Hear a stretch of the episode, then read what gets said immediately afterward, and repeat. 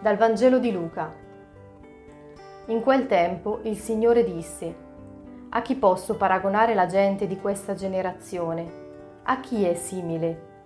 È simile a bambini che seduti in piazza gridano gli uni agli altri così. Vi abbiamo suonato il flauto e non avete ballato, abbiamo cantato un lamento e non avete pianto.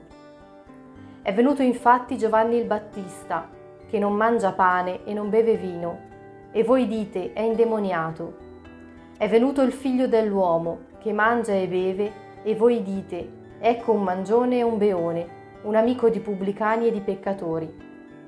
Ma la sapienza è stata riconosciuta giusta da tutti i suoi figli.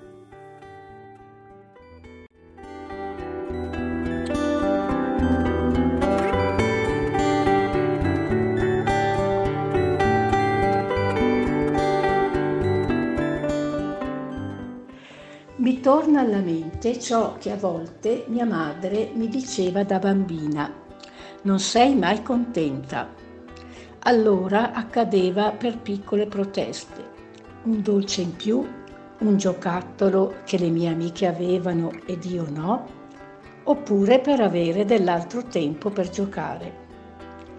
In questo brano anche Gesù rimprovera chi pur possedendo o sperimentando la presenza del Signore, non ne ha piena consapevolezza perché critica tutto o lo ritengono scontato.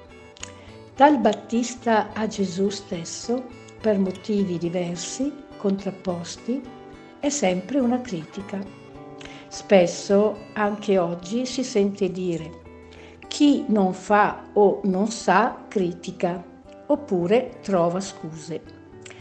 In una riflessione sul Vangelo di oggi, Papa Francesco si esprime con la semplicità e la schiettezza che lo caratterizzano, dicendo è proprio alla classe dirigente dell'epoca a cui Gesù si rivolge, la quale chiude le porte alla sapienza divina.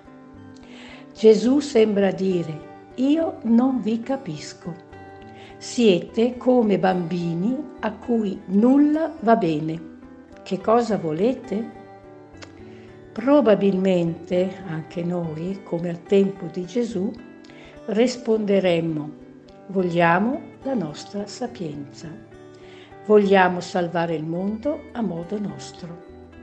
Questa chiusura, però, impedisce allo Spirito Santo di operare il bene a favore dell'uomo, insieme all'uomo stesso in cui abita Dio. Mi fido a rimanere nelle mani del Signore? Che cosa fatico ad accettare?